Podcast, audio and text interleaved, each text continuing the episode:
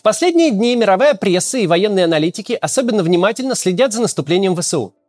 Bloomberg и Politico со ссылкой на неназванных высокопоставленных американских чиновников пишут, что ВСУ уже начала вводить на юге Украины свои стратегические резервы. Речь идет о частях, подготовленных за рубежом и оснащенных западной техникой. К чему это приведет, скоро посмотрим. С другой стороны, интересная дискуссия по поводу украинского наступления развернулась среди военных экспертов и обозревателей – и это не какие-то неназванные чиновники в высоких кабинетах, а реальные публичные люди с компетенцией и репутацией. Сегодня мы рассмотрим и проанализируем эти экспертные оценки и с опорой на них постараемся разобраться, что происходит на фронте. Но прежде чем начнем, небольшое, но важное объявление. Помните, как три года назад мы следили за президентскими выборами в Беларуси? Переживали за оппозиционных кандидатов, поддерживали протестующих, переживали за тех, кто попал в застенки на Крестина – с тех пор, как началась война с Украиной, эти события отошли на второй план. Только вот политзаключенные как сидели в тюрьмах, так и сидят. Им все так же нужны помощь и поддержка.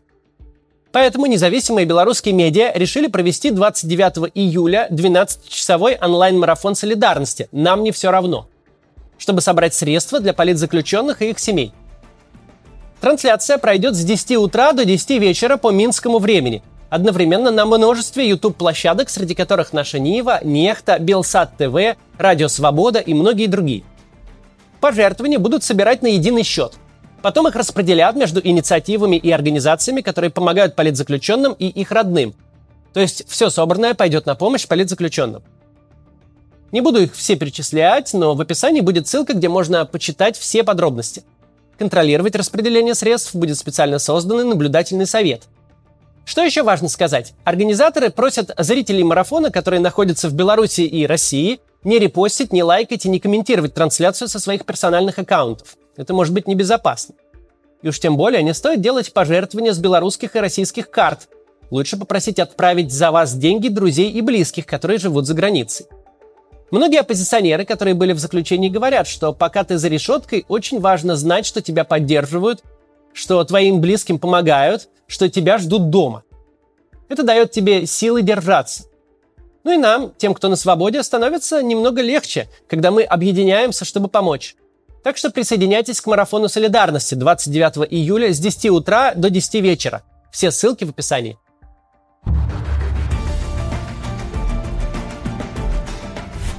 Итак, наступление Украины началось почти два месяца назад – Протяженность южного участка фронта 150 километров от нижнего течения Днепра до городка Угледар в Донецкой области. Это направление считается основным. Вспомогательный удар идет к югу и северу от Бахмута. Так вот, с первых же дней наступления начались проблемы. Тогда мир увидел подбитые немецкие танки «Леопард» и американские БМП «Брэдли». Эти кадры произвели неизгладимое впечатление на международную прессу. Оказалось, что западная техника тоже может сгореть, если по ней попадает снаряд. Довольно быстро выяснилось, что бронеколонны попадают под огонь противника, потому что вязнут в минных полях. Линия фронта на юге практически не двигалась почти год. И за это время российская армия отгородилась от ВСУ целыми километрами минных полей, на которых подрывается и техника, и пехота. Как рассказывают некоторые украинские солдаты, минирование достигает просто сумасшедшей плотности – Иногда на участке в 20 на 20 метров приходится выкапывать до 200 мин. В таких условиях, понятно, невозможно ожидать стремительных прорывов линии обороны. Российские минные поля полностью поменяли правила игры. Стало совершенно неважно, сколько десятков леопардов или Брэдли есть у вас на вооружении и сколько вы отправите в бой. Сколько бы их ни было, они все равно надолго застрянут на минных полях, где станут легкой добычей для противотанковых ракет или дронов камикадзе – которых у России в избытке. Получилась парадоксальная военная арифметика. На фронте было больше толку от 4 БМП, чем от 40. 40 больших машин сложно скрыть в степной местности. Дроны и артиллерия противника достанут их раньше, чем они доберутся до передовой. А вот 4 бронемашины могут длительное время прикрывать небольшие группы, которые разминируют территории. Чтобы не повторять ошибок российского наступления в начале этого года, когда только под угледаром Россия теряла до 30 единиц техники в день, Украина полностью пересмотрела свою тактику. Теперь наступление идет малыми группами, которые разминируют территорию и своими действиями вынуждают вступать в бой основу российской обороны. По этим группам работают многочисленные артиллерийские установки, средства радиоэлектронной борьбы, которые подавляют украинские разведывательные и ударные дроны, и комплексы ПВО, которые сбивают эти дроны и не подпускают украинские вертолеты и самолеты к зоне боевых действий. Таким образом, схватка на юге не стала каким-то стремительным прорывом укреплений с выходом на оперативный простор, где каждые сутки двигаются стрелки на карте. Она превратилась в тяжелое, муторное и очень долгое противоборство, в котором нужно сначала уничтожить больше российской военной техники и боеприпасов на складах, чем потерять своих, а параллельно, уходя из-под обстрелов специальной техникой, прорубить узкие коридоры в обширных минных полях. И уже потом, когда российское сопротивление ослабнет, продвигаться вперед. Чтобы вести такую операцию, Украина должна тратить очень много ресурсов. На южном направлении ВСУ делает упор на удары по выявленным целям, не жалея химарсов, эскалибуров и других высокоточных средств поражения.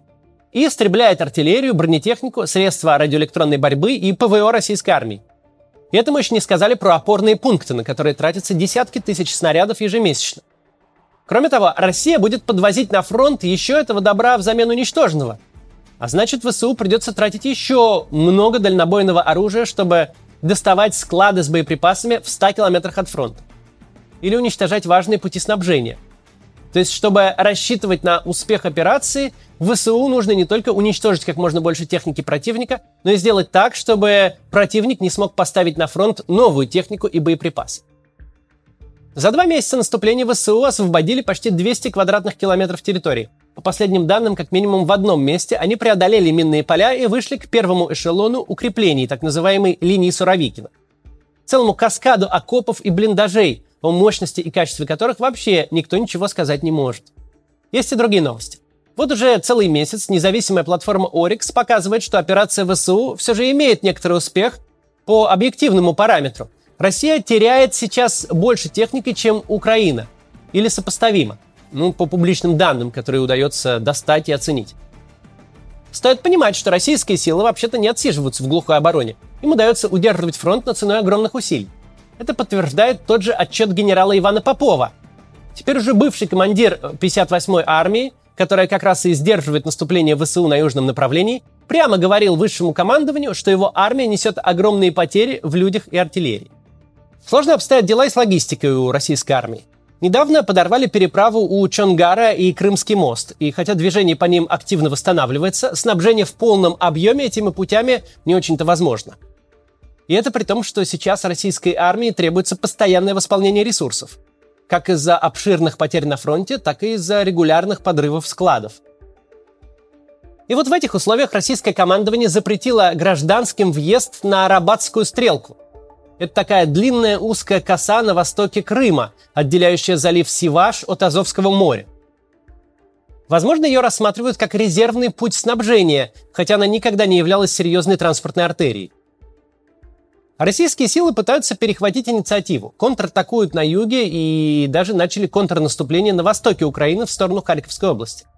То есть туда, откуда отступили прошлой осенью в результате Харьковской операции ВСУ. В этом, собственно, и состоит задача российского генштаба – отвлечь резервы ВСУ с южного направления на восточное, ослабив тем самым давление на линию Суровикина. Кстати, где он? В целом, так сейчас и выглядит война. В прошлом году, когда серьезных укрепрайонов было не так много, а доступных сегодня тысяч дронов не было вовсе, обе армии обменивались ударами, которые могли обвалить или прорвать фронт – Сегодня же и ВСУ, и российская армия не столько обмениваются ударами, сколько разменивают ресурсы.